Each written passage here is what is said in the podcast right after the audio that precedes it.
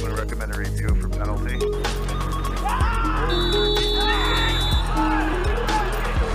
Hello, everyone, and welcome to the RefNext podcast. Today I'm joined with entrepreneur, inventor, and referee Kevin Houghton. Kevin, how are you doing today? I'm good, man. How are you? I'm doing great, Kevin. So, today we but want to talk about a few different things like refereeing and, of course, your company RefScorer, which has been doing pretty well recently. Yeah, it is. Yeah. Um, brainchild of mine back in 2008, can you believe? But I only actually launched the company in 2016. So there's a big gap there to fill in uh, now for you, which I can give you some background and history if, if you want. Thank you, Kevin. But before we get into that, how about you tell us a little bit about yourself for those who don't know you at home and your background in refereeing? Sure.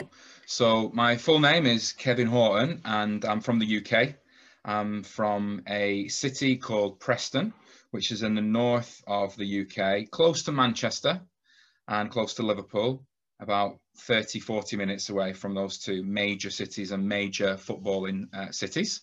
Preston uh, are my team, my home team, and the team that I support. And actually, Preston North End, we are one of the founder members of the Football League. So we are one of the originals, the original originals that founded the Football League in England. And currently, we are residing around mid table of the Championship, which is just below the Premiership. So that's a little bit about me. I'm a 44 year old um, single father of a 10 and a half year old, nearly 11 year old girl who is an incredible athlete. Um, she aces everything that she does and um, I'm an extremely proud uh, dad and support her so much in everything that she does. And she's always told and always encouraged, never give up and always do whatever you want to do, and I will support it no matter what it is. Yeah, Kev. So one question there: um, Are you a referee? Do you have friends who are referees? And how, how did you get into making refereeing products? Okay, good good question. So we wind the clock back to when I was in college and university. Um, so we're talking in the uh, mid 1990s now, uh, mid to late 1990s. Um, I was a football coach, soccer coach for your American listeners, and I was a soccer coach from the age of 17. And I used to work for somebody who ran um, soccer clubs called Hotshot Soccer School around my local area, and I was one of his um, top coaches. And over the next couple of years, I carried on working as a coach, collecting my coaching badges and stuff. And when I finished university, I went on to uh, a job. But in my holidays in the job, I took them off to go back to the coaching because that's what I missed. That's what I really wanted to do. So I used all my holidays up to go coaching again and then the guy who ran the coaching company said that he was leaving. He was leaving the city to move um, down south near London. And I knew that this was my passion. This is what I wanted to do. So basically, I filled the gap and filled the void, cutting a long story short, which is a really good long story, to be honest with you. And I set up my own business at the age of about 21, running football uh, coaching academies in schools for after school clubs, preschool clubs, during school clubs, and holiday club. And within six months, I had franchised the company nationwide off the back of my pilot scheme, which was a phenomenal success. And my business partner and I, um, very, very important person to me, and I've got to name him Paul Littlefair, who's been so important to me in my life as a mentor, as a father figure, and as a brother, you know, um, where we're the best of friends and we can trust each other in, in everything that we do. He's been so influential in my life and given me a big break in, in business. And as I said, he's a great mentor as well. We um, got together and franchised this business, as I said, nationwide. And before you know it, we've got 40 franchises running all over the country of the UK. Interestingly enough, one of the first people that bought a franchise is the current football manager of Blackpool FC, which are also in the Championship and are Preston's main local rivals, only 20 minutes away up the road. And um, he is the current first team manager, and he was the first person to ever purchase a franchise off me and Paul and our company, which is cr- a crazy um, circle of events in life that he's now this big time manager. It's, it's, it's incredible. He was he was previously Liverpool under 23s manager, um, and that's a, a really big um, job in itself as well for for being for being at, at Liverpool, one of the top top teams in the country. So we started the, the company in 2001. In 2002, we had our first franchise. Now, of course, as you know, when you're football coaching children, you're refereeing every single day because not only doing drills, you're doing mini matches, mini games, short sided games, small sided games every single day. So you're refereeing. As the years went on, the business grew and grew and grew. And then, as a lot of businesses do, it peaks and then it starts to decline and it goes and it drops off a little bit. I started losing my passion for it in about 2010. Maybe I'd been doing it too long. There was lots of bureaucracy within schools and the local councils at the time as well. And I am quite outspoken, I'm quite opinionated, and I will say it like I see it all the time. And I didn't agree with a lot of the things that was going on with the schools and the council. Uh, but I started to lose my passion for it so I started to think of my exit plan, how we could move away from the business and move on to other things. At the same time, myself and my coaching partner, um, not Paul, he was my business partner, but my coaching partner, my right hand man in, in my own coaching organization, we were also running lads' teams um, every Sunday as well in two age groups. And when they started to get to the under 16s level, they start to finish and they go into adult football after after that the next season. So when they finished, me and my coaching partner said, "We're not going to carry on anymore. We want our life back at weekends and stuff. You know, we want to do other things." But I said to myself and my partner at the time, I really want to stay involved in some way. So I think I'm going to take up refereeing. I'm refereeing every single day anyway. So why don't I do it? So I approached my local FA I'm quite friendly with some people there anyway. And there was one man, he's um, he, he's passed now a couple of years ago, bless him, absolute legend in, in local football called Jim Bryson, seven foot tall, gentle giant, absolutely lovely man. Couldn't couldn't do enough for you. What what a top bloke. He remembered me because 10 years previously I had applied to become a referee and he, he must hoard everything. He pulled out my original application out of his drawer and he said, I've still got it here why didn't you carry on with it, lad? And I went, I, I was just had too many commitments, university, blah, blah, blah, blah, blah. And he said, Do you realize that on the very same day that you applied to become a referee, a young man called Neil Swarbrick applied at the same time as you? And I went, No way. For anybody who's not familiar with this name here, Neil Swarbrick went on to become one of the top Premier League referees in England um, having um, had a very, very successful career in the lower leagues. I think he served about five seasons in the Premier League. I think he did a cup final and stuff as well. But he was very local to me. He lives very close to me. And I actually used to teach his children at school during my football coaching as well. So it was a kind of um, a weird thing that he'd applied. And then Jim Bryson said to me, Can you imagine where you would be now? Because at that time, Neil was like top referee in the championship very close to getting promoted to Premier League, and I was like, oh mate, well it is what it is. It happened, and you know, uh, uh, and then as I then went through my badges for refereeing, um, it ended up coming full circle that Neil was appointed to me as my mentor in refereeing. And um, he used to come and watch my matches when he wasn't refereeing at the top level and stuff like that, and give me pointers and what have you. And I quickly rose through the ranks of refereeing and without wanting to blow my own trumpet, but I'm going to anyway, um, I was very good. My man management was incredible. In six, seven seasons of refereeing, I only ever sent off five people. And two of that was for a fight in the last minute of a cup final. And I couldn't do anything about it because they're hitting each other. And one, uh, two was for um, two yellows and the fifth one was for handball on the line. My man management skills were, were incredible, but I was opinionated. So I stood out for the right reasons and the wrong reasons because if there was a challenge to be made with bureaucracy, I would speak up. I'm not going to sit there and nod my head and, um, and, and take it off people. We had an incident in a match once where the referee was being bullied by the players coming off the pitch at the end, and I was a linesman, the assistant referee, And um, I stood up to the bullies while the referee was just being silent. And I stood in front of him and I spoke back to these players. And then they snapped on me and they were saying, You can't speak to us like that. I said, Excuse me, you're speaking to me and my colleagues extremely poorly beforehand. So what do you want us to do? Just stand here and take it. But I actually got disciplined for that.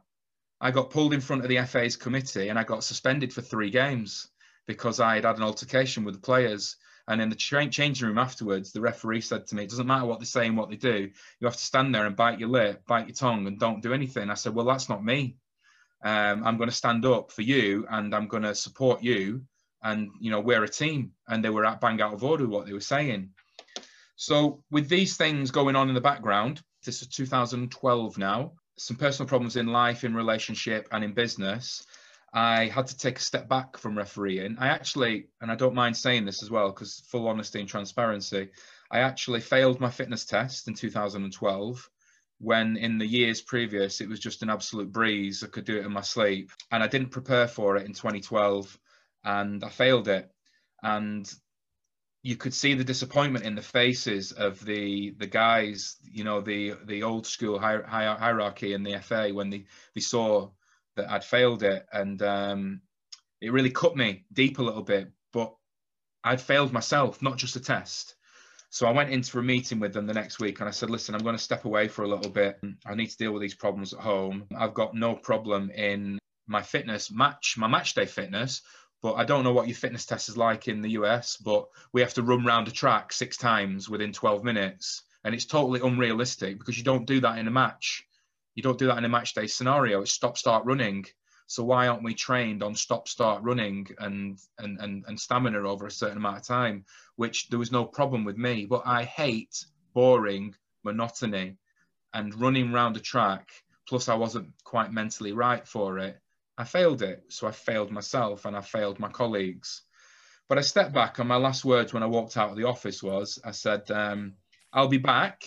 If it like the Terminator, um, you will see me again, I will be back, but it might not be in the way that you are expecting. Fast forward a couple of years, my exit plan has come to fruition from the football coaching business, and I take 12 months out to reassess and reflect and have some me time.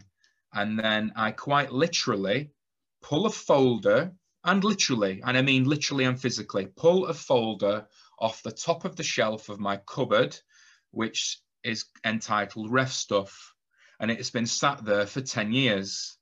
And I opened it and I said, let's start now. Let's begin. A very original, and this, not a lot of people know this, but the very original first product invented and designed by me was in 2008 when I was refereeing and it was absolutely pouring down with rain. I could not write in my scorebook, my wallet. I could not feel my fingers to write and I could not see. And how I didn't call that game off, I don't know, but the pitch was still decent. It was good. And I went home, driving home, thinking there's got to be a better way to do this than what I am used to. I got home, I ran a bath, I sat in the bath with a notepad and paper, I'm an entrepreneur. I've worked for myself for 25 years. So I'm always active. I'm always thinking of things. Always got ideas and businesses to set up. And I started sketching and I invented a score counter which fits onto the whistle. So it fits onto your Acme um, Thunderer or your Fox 40 whistles, and it would be a contraption that just clips onto the whistle. I then approached Acme, which are based in West Bromwich in the Midlands in, in the UK, because Fox are a Canadian company, as you will well know. For any Canada um, listeners here at the moment, a lot of Americans do think that Canada is just a small state in the US. So we need to get that out there. Um, a. And I went to uh, Fox, uh, sorry, I went to Acme and I sat down with the managing director. His name is Simon Topman, uh, very eccentric old man, um, lovely bloke. If you actually Google or go on YouTube and type Simon Topman Acme, you'll see some very interesting videos of him around the factory Acme. And um, he told me a story that um, Acme actually um, created the whistles that were used on the Titanic And um, there's even a factory. Um, there's like a tour of relics from the Titanic that goes around the world. I was in Vegas once, and they had they had it in Vegas when I was there, and they've even got the Acme whistles in the uh, display boxes and stuff. Really, really interesting story, and there's um, there's something on YouTube about it as well. it, it is really incredibly incredible watch. So I sat down with Simon and I said, I've got this idea and I think it's going to make a lot of money and I want to incorporate this into your whistles, the best selling world's whistle. It's a bit easier for me to go to West Bromwich than to nip to Canada to sit down with the Fox family. And Simon sat back in his chair and he said to me, Do you know what? In all my years of doing this, no one has ever come up with anything like this. Quite remarkable. And I sat back and I said, Simon, is that a good thing or is that a bad thing? I'm not sure. And he went, Oh, no, no, no. It's a good thing. So we parted and um, he said, Leave it with me. We'll get the factory to work on it. And I've still got the prototypes. A couple of weeks later, some prototypes arrived and they m- created a whistle um, and with the score counter on it, which I then started using in all my matches for several years after. I say several years, which is why the folder went on the shelf because Simon called me back to a meeting and he said, um, when you receive the prototype, please um, test it, but then come back and see me because um, we do need to talk. So we sat back down again and he said, it's a fabulous idea, but it's not going to work.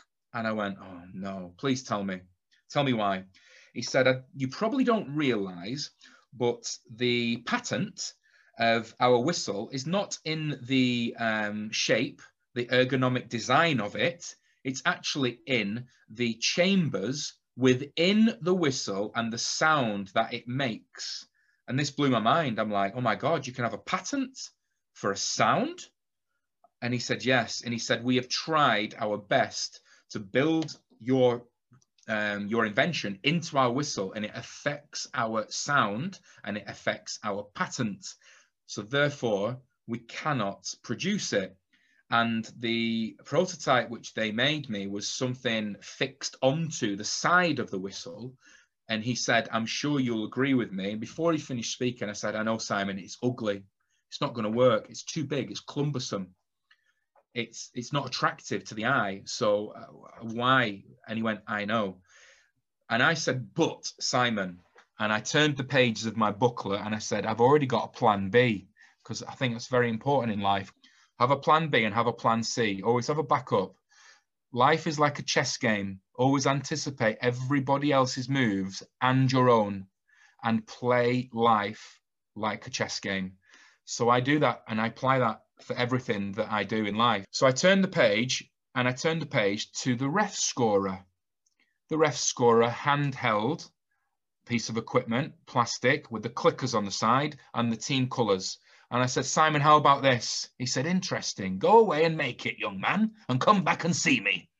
Because I said to him, how about we package my ref scorer with your best selling whistle and we do it as a duo and we sell millions across the world. And he's sat there stroking his chin and he's saying, could be a good idea. Anyway, needless to say, months went on months turned into two years before I could get a um, good prototype for the ref scorer.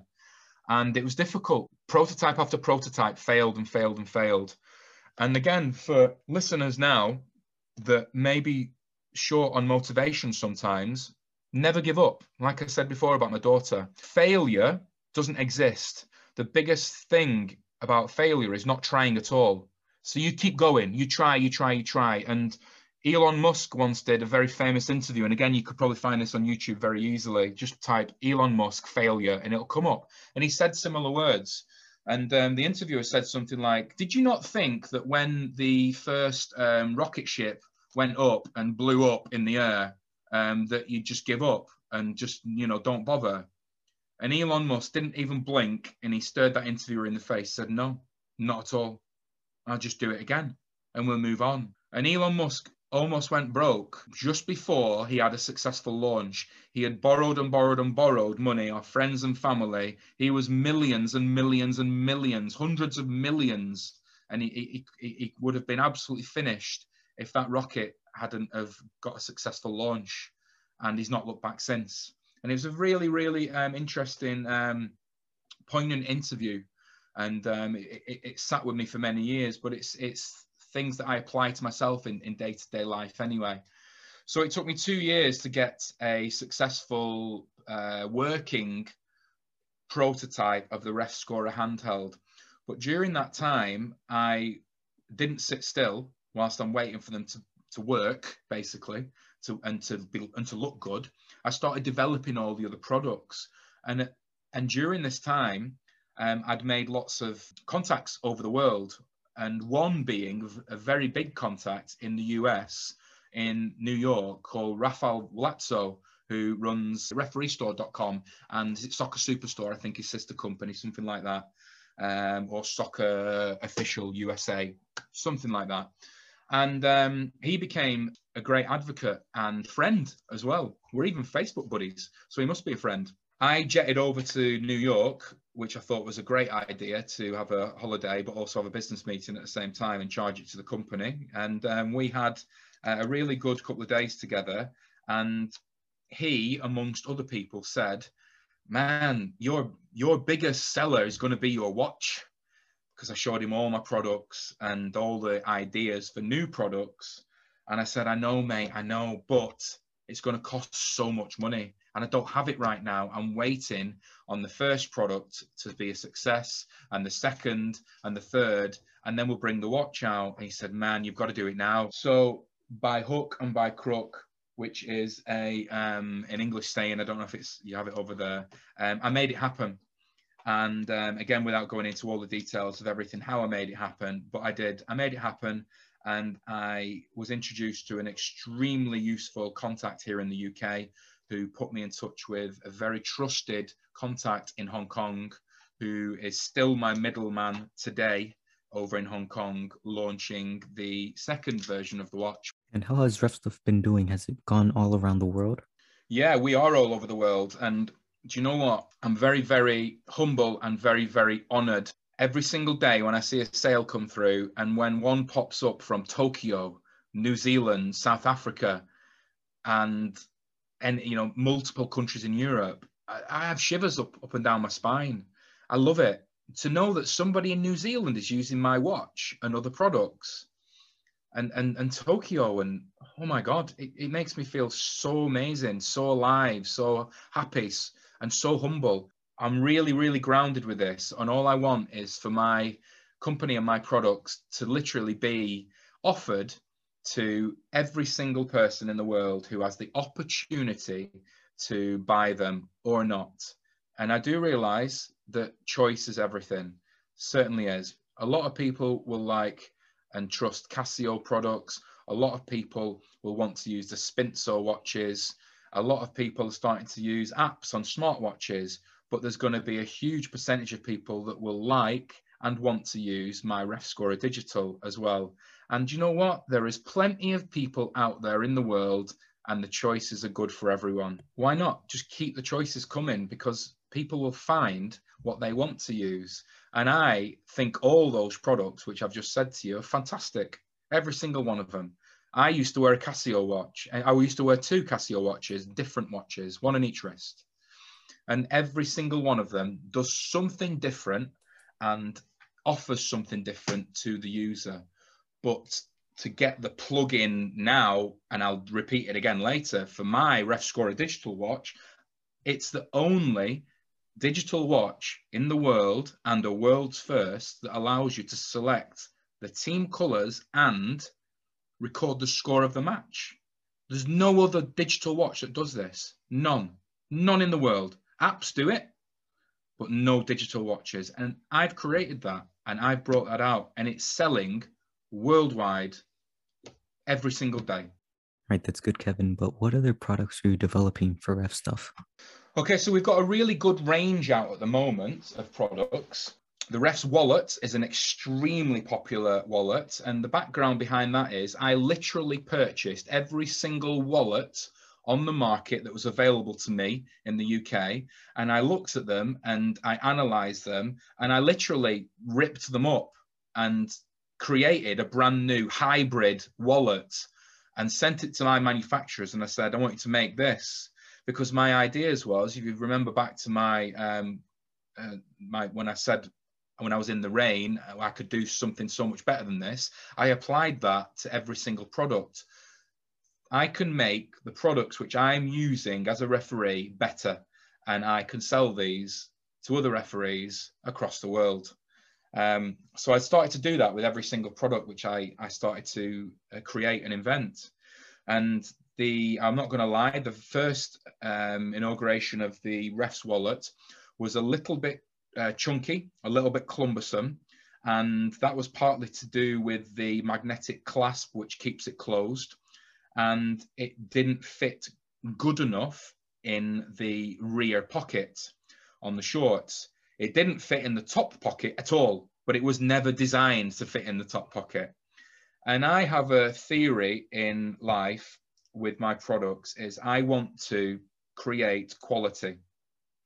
I don't want to bring a product out like you see the plastic, the very simple plastic wallets that are so thin, one millimeter thick thin, that break and rip and tear and, and snap after three or four or five games, and you have to buy another one every month. So you end up buying five, six, seven every season because the, the quality of them is awful. Now, there's two ways to look at that, okay? For the businessmen that are listening, they know that that's great because you keep purchasing the same product. So the turnover in your company keeps rolling and rolling and rolling. I look at it through those eyes as a businessman, but I also look at it through the eyes of a consumer and I think, I want to buy quality. So my wallet is designed that you only ever need to buy one. And that's how I wanted to be perceived in my business. I want to be known as quality refereeing products. So that you literally, I am the go-to for refereeing products wherever you are in the world and for whatever products that you want. So that was the background on the wallet, why I made it so good um, and quality. And then when we brought out the version two wallet earlier on this year, I improved it so much in so many ways. And people listening, please check them out online and have a look at the images on the refscorer.com website. And um, that's refscorer.com. The wallet really is quality.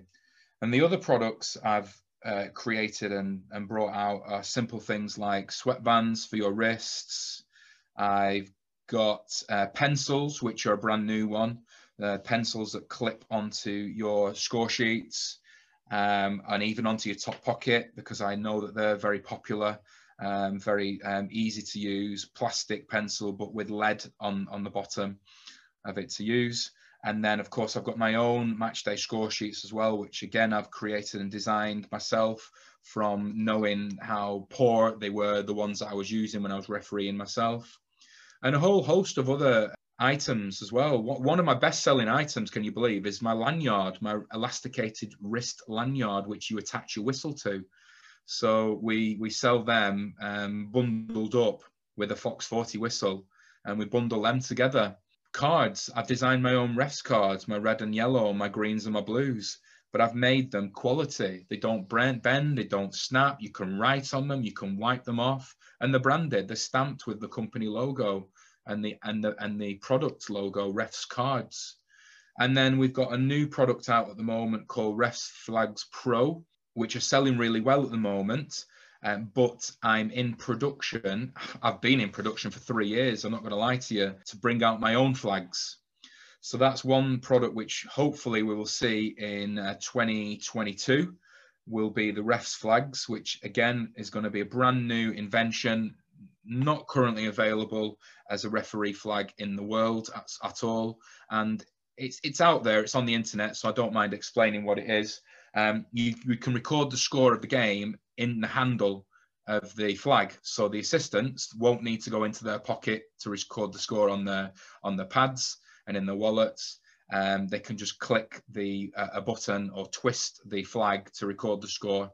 Um, and another item is called the refs game, which is going to be a new version, a plastic version of uh, the wallet, where the cards are kept in the center of the plastic chambers and you press a button for them to pop up like a toaster, like bread out of a toaster. And uh, the card will come up and then you can brandish it to the players, the red and the yellow. So we're working on those. And I'm also working on a really good adaptation or adaptation of a referee's kit bag. So it'll be the ultimate best kit bag you can ever imagine. And again, I'm applying the same technique as I did with the wallet. I am looking at all the kit bags out there and I'm building my own as to how I think it could be and should be better than, than the rest. And I will bring these products out and I will have them on sale and offer them to people around the world 100%. Right, that's great, Kevin. Um, so also looking online into your company RefStuff, I also saw that you had a lot of high profile referees and people using your products, such as Mark Clattenburg. What are some of the most interesting people that have used your products? Yeah, interesting question. So yeah, Clatts, uh, I reached out to Clatts when he was uh, head of referees in the United Arab Emirates in Dubai, because he left the Premier League as one of our top refs and one of our most decorated refs of all time um, he left very quickly. It was like, okay, bye, and he's left. But he got this lucrative opportunity over there in uh, in Dubai to become the head of referees and to really develop the referees over there. Uh, he stayed with them for I think 15 months, something like that. And within that time, I'd reached out to him, and he loved the watch, and he was using it. In fact, he, he's used it in um, very big international matches as well and um, and charity matches. He's, he's used it. So he sent me that really nice picture that you can see on the website of him smiling and, and using it. And uh, I would like more of pictures, and I would like more of referees like that and like him using the stuff. I think one of the most, just to change the question and change the answer a little bit, one of the most challenging things that I have found in the business is apathy and opposition also a lack of capital to invest in advertising, marketing, and promotion. Now, I fully believe if I had a bottomless pit of money and I could pump this out every single place and it could be in your face everywhere, that the company would have grown a lot faster than it has. But I've had to grow this company pretty much on my own, organically over the years, with lots of roadblocks, lots of uh, difficulties but I didn't give up. You know, I keep saying that, never give up. My passion is, is, with this. So if I'd have been able to pump a lot of money into it and have it out there, then yeah, it could have been seen more. But we've grown it organically. I've got to do a shout out to uh, Mark Rowling, who's based in the Netherlands, who is an absolutely incredible man. Um, I met him as a customer for RefStuff when he purchased the watch, the version one watch. He's a korfball referee and coach. Korfball, if it's not known in the US, is a mixture of the sports of netball and handball and basketball, and it's a hybrid sport and it's played by both sexes as well. And just last year, I think, or the year before, it was finally recognised as an, an, Olympic sport as well um, to be to be used because there's no mixed sex sports in in the Olympics, and korfball was finally granted um, its status and it looks an, an, incredibly fun game, but it's a very high scoring game. So they needed something like this. They needed my watch to be able to score the game. So Mark bought this watch, and um, on speaking to him because he's very active in uh, messaging and stuff like that, he was asking so many questions about stuff, and I started thinking this guy's very different, and the questions he's asking they are intriguing me and I started asking questions back, and he started telling me his job. He's a programmer, he's a web developer and programmer, and he loves what he does and he can do it in his sleep. And I was like, I really need help my website at the moment. I need to revamp it, I need to change it. And he said, I'll help you if you want. I said, mate, I, I, I don't have any money to pay. You. He said, don't, I don't worry about it. I, um, I will, I'll do it voluntarily. I'm like, you can't, that's incredible. Thank you so much. Are you sure? I, I, I want to be able to pay you and recompense you for your time and your work. And he was happy to go along with it, you know, and I, I have so much time for that man. He's, he's, he's a, a lovely man and his daughter at the moment, Iris, shout out to Iris as well. She's actually developing uh, the newest flyer, advertisement flyer for the RefScorer digital watch, the new version. Um, so when anybody ever sees this flyer and the artwork for it on the websites, we'll know that Mark's daughter Iris has developed that, and it I've just been sent the the newest uh, version of it just before we logged on to this podcast, and it's incredible. Her work is fantastic, and it's clear that she gets this talent from her dad, who's multi-talented with everything. But um, I must say, as well, please I want to go on record. I do pay Mark. He said he didn't want anything, but he receives money in his bank every month, every six weeks or something. He never expects it and um, at, at, certain times as well where he would least expect it like just before christmas as well. I make sure he's looked after and i give him products for free as well and allow him to like resell products and keep the profits and stuff as, as a thank you for all his efforts. He's a he's a really really uh, good guy and, and, and a great uh, a great teammate answering the original question, he is the most interesting person that I've met because of this company. You don't need to be famous. You don't need to be a world class referee. You just need you just need to know stuff. And he's been very very valuable for for me, and uh, I'm proud to call him friend. Right, Kev. But backtracking a little bit there, I also know you mentioned a little bit about you saw some opposition while trying to start RefStuff. Mm. Oh yeah, I'm glad you pulled me on that. I skirted on that quickly. Apathy and opposition. Apathy is laziness, giving people the opportunity to run with things, to earn money from things. Ambassadors, for example, met with apathy. Maybe people are in the comfort zone. Maybe they don't like the terms that's offered, but maybe you should speak up and maybe you should challenge me, speak to me, and we can work something out, point out something, give me criticism, give me feedback. I welcome it. I always welcome it. So we've had apathy from not only ambassadors, but also other people in the industry, in the refereeing industry, local FAs. So I don't know how it's structured in the US, in the US, but over here in the UK, we have our regions. So you've got your states, and we have something called counties. So that's our state, okay? Within our county, and we have 11 counties, I think, roughly 11 counties. Within the counties, there is one controlling football association, FA uh, Referees Association. Within that, there are called referee societies because the county could be very large. So there might be five or six societies as well. So in the whole country, there's probably about 110 referee societies and county regional FAs. When I launched the company, I wrote to every single one of them and sent them a letter and uh, free equipment products and reached out to them and said, This is my new company blah, blah, blah, everything I said to you earlier, I want to be known as the go-to for refereeing. And they're all independently, uh, they all have to independently raise their own funds. So I've said to them, you can purchase this stuff off me at X price and you can resell it to your referees and you make the money for your for your for your society. Nobody took it up. So there is apathy, or they think my products are rubbish, trash, or they think that. But they're clearly not because they're selling all over the world.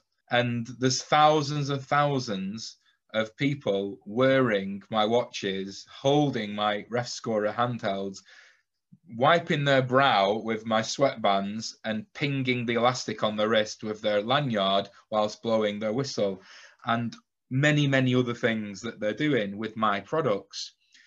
Why didn't they take me up on the offer? I don't know. But I was told something, and I won't name this person, but he's very high up in the FA. And he said, You're wasting your time with all the FAs around the country. They are lazy and they don't care. They turn up for work, and yes, they've got the best interests of the referees at heart. These are his words, and they look after the referees. But are they interested in earning a bit of money for their society. They know they're going to get bailed out anyway. They don't care. They see it as more work for them. So they're happy for the referees to find your products independently and organically themselves, but they won't push it.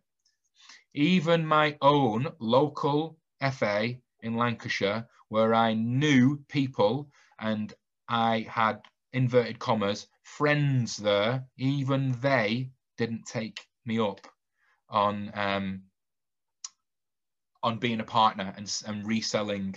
So it, it made me it made me sad. It made me a little bit angry. made me a little bit bitter, but it also made me very determined to go and make this company a worldwide global success and show everybody well you missed out now the door is open for all of them anybody listening the door is always open you know i've had to eat humble pie myself many many times in my life in business and and relationship and with friends i want my products in the hands of every single referee in the world or at least give them the option to, to purchase them or to say no let's give them the option because we go back to the comment I said before. It's choices for everybody. Everybody has a choice. Everybody's got their own mind. So here are my products. Here are somebody else's products. You choose. What does RefStuff hold for the future? The future is keep developing all the products and let's get the plug-in now for the RefScorer Digital Watch version 2, okay, which is going to be out and available. Are you ready? end of October, early November, in time for Christmas. It is absolutely incredible. And please go and check it out on the website, everybody. There's a link on there already at refscorer.com. Uh, there's a whole host of brand new features. And if you guys don't know already what the features were in the original watch, they were incredible too. But I've made this watch 10 times better. It's unbelievable. And one of the most important new features of this is it's got interchangeable colored top rings. So you can even twist the face of the watch off, change the color of it to match the shirt that you're wearing for your particular match day. Uh, if you wanted to do something like that. Um, or you could just wear the standard normal black and silver white watch, um, which is which is standard. There's so many new features packed into it. I've changed the uh, preset timings. I've even enabled a user set timing. So some people were giving me feedback saying, well, I'm a hockey referee and our matches are 17 and a half minutes uh, per half but I can't use your watch because you've not got that setting. So I'm like, no problem. I will invent that in the next watch. We'll put that into the, the programming. So you can choose your preset match times, which are all standard across the world pretty much. Um, and then you can choose your own as well, your own preset times. And then we've also even got a kickoff uh, indicator on the match day screen for referees that forget which teams are kickoff. That is pre-selected before the match along with the team colours. So everything you need to do, you can look on your wrist, you can record, record the score of the match. You've got a, an easy reminder of the uh, team colours and also a reminder of the of, who's, who's had kickoff.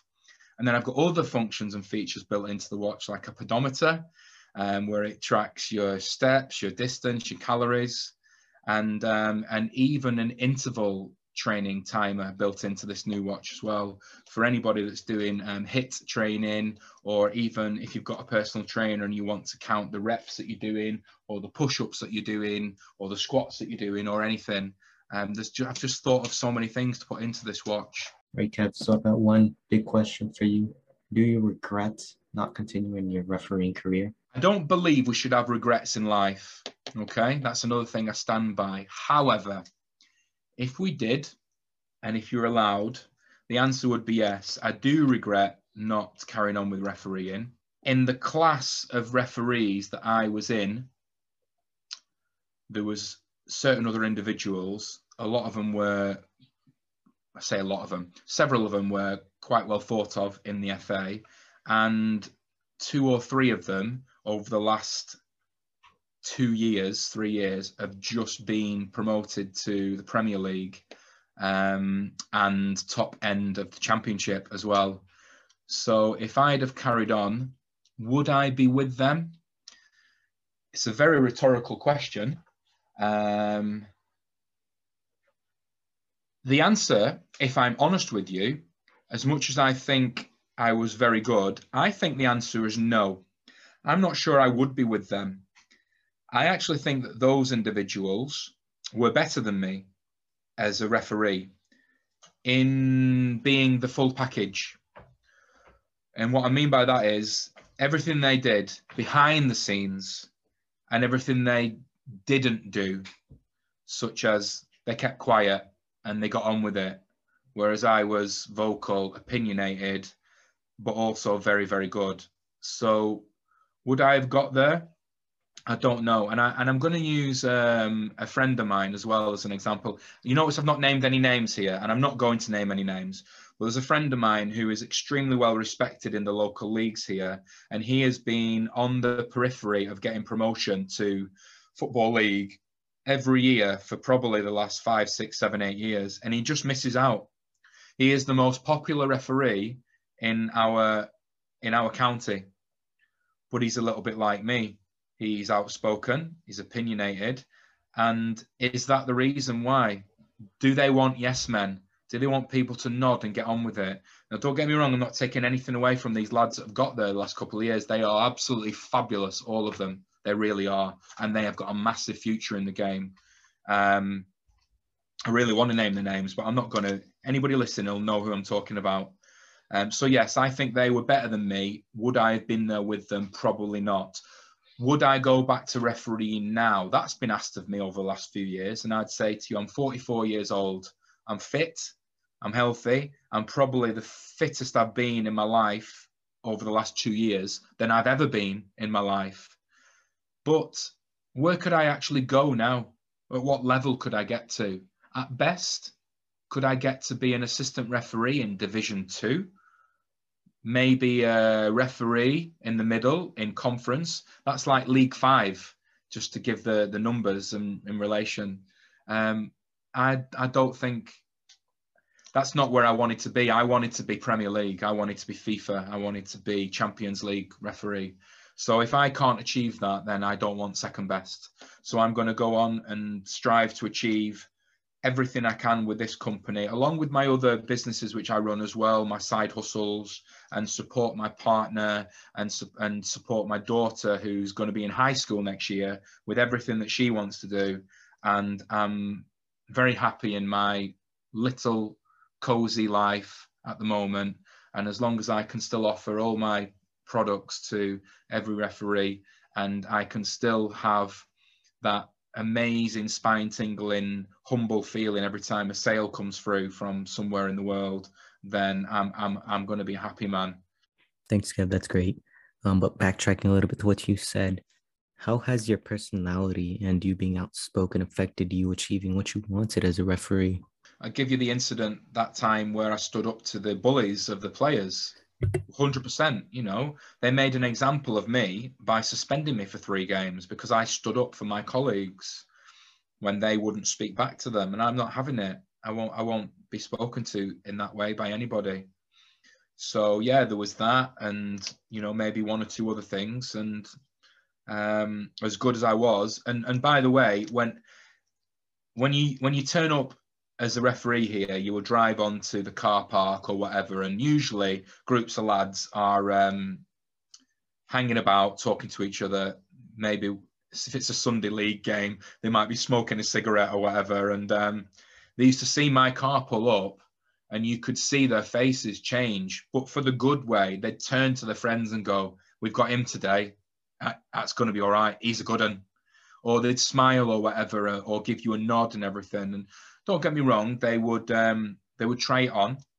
But one of the secrets I used to use as a referee, I used to find out and know who I thought the troublemaker would be straight away. And I would get in his pocket and I would have banter with him through the game. It's almost like calming him down before he does something ridiculous and spoils the game. You know, a little couple of words in his ear or um, just just cheeky little comments and they know that you're one of them. And another thing which made it work for me really well and why my man management was good because my background is coaching. I played the game to an average standard. I'm not going to tell you i was i was a fabulous player in in my county and city and anything. I was average as a player but i was i was dependable. And any position you asked me to play i, I could play as well you know? And um, because I had the coaching background and I'd coached for 20 years, it served me very well by playing and coaching. It served me very well in refereeing because I know what those players are going to do and I know where they're going to put that ball. One of my claims to fame in refereeing, I have two which stand out. Okay, it's two, very funny. And again, it's quite important for referees. I'll tell you, I'll tell you the, the funny one first. I was an assistant referee on a non-league game with a team called FC United. Now, FC United were born out of Manchester United when Manchester United were bought by the Glazers, the American um, family. There was a lot of uproar and unrest. A lot of supporters left and wouldn't watch the game anymore. And they set up their own team called FC United. FC United got good financial backing from a local businessman and they rose through the ranks of the uh, the ranks of the lower leagues very very fast very quick until they um, are in the next rung of the ladder to being knocking on the door of the football league okay? And i was appointed as a, a linesman assistant referee to one of their games and the second half I was moved to the other touchline and it was right next to the fans. They always had between two and four thousand fans on every week. This is non-league. This is crazy. A couple of rungs above local park football, but a couple of rungs below football league. And as I took my position on the line, I've got over 2,000 fans chanting at me and there will be a swear word. You bald bastard, you bald. And I turned to the fans and I slapped my head like they we've not got a video, but everybody's gonna have to visualize me slapping my shiny bald head and um, gave them a big smile and a thumbs up. And every single fan in the stand just cheered, clapped, and laughed. And I didn't get one bit of stick or grief or abuse for the rest of the game, the second half of the game when I was close to them, because they saw I had a sense of humor and I was a real person. And that's how you man manage people.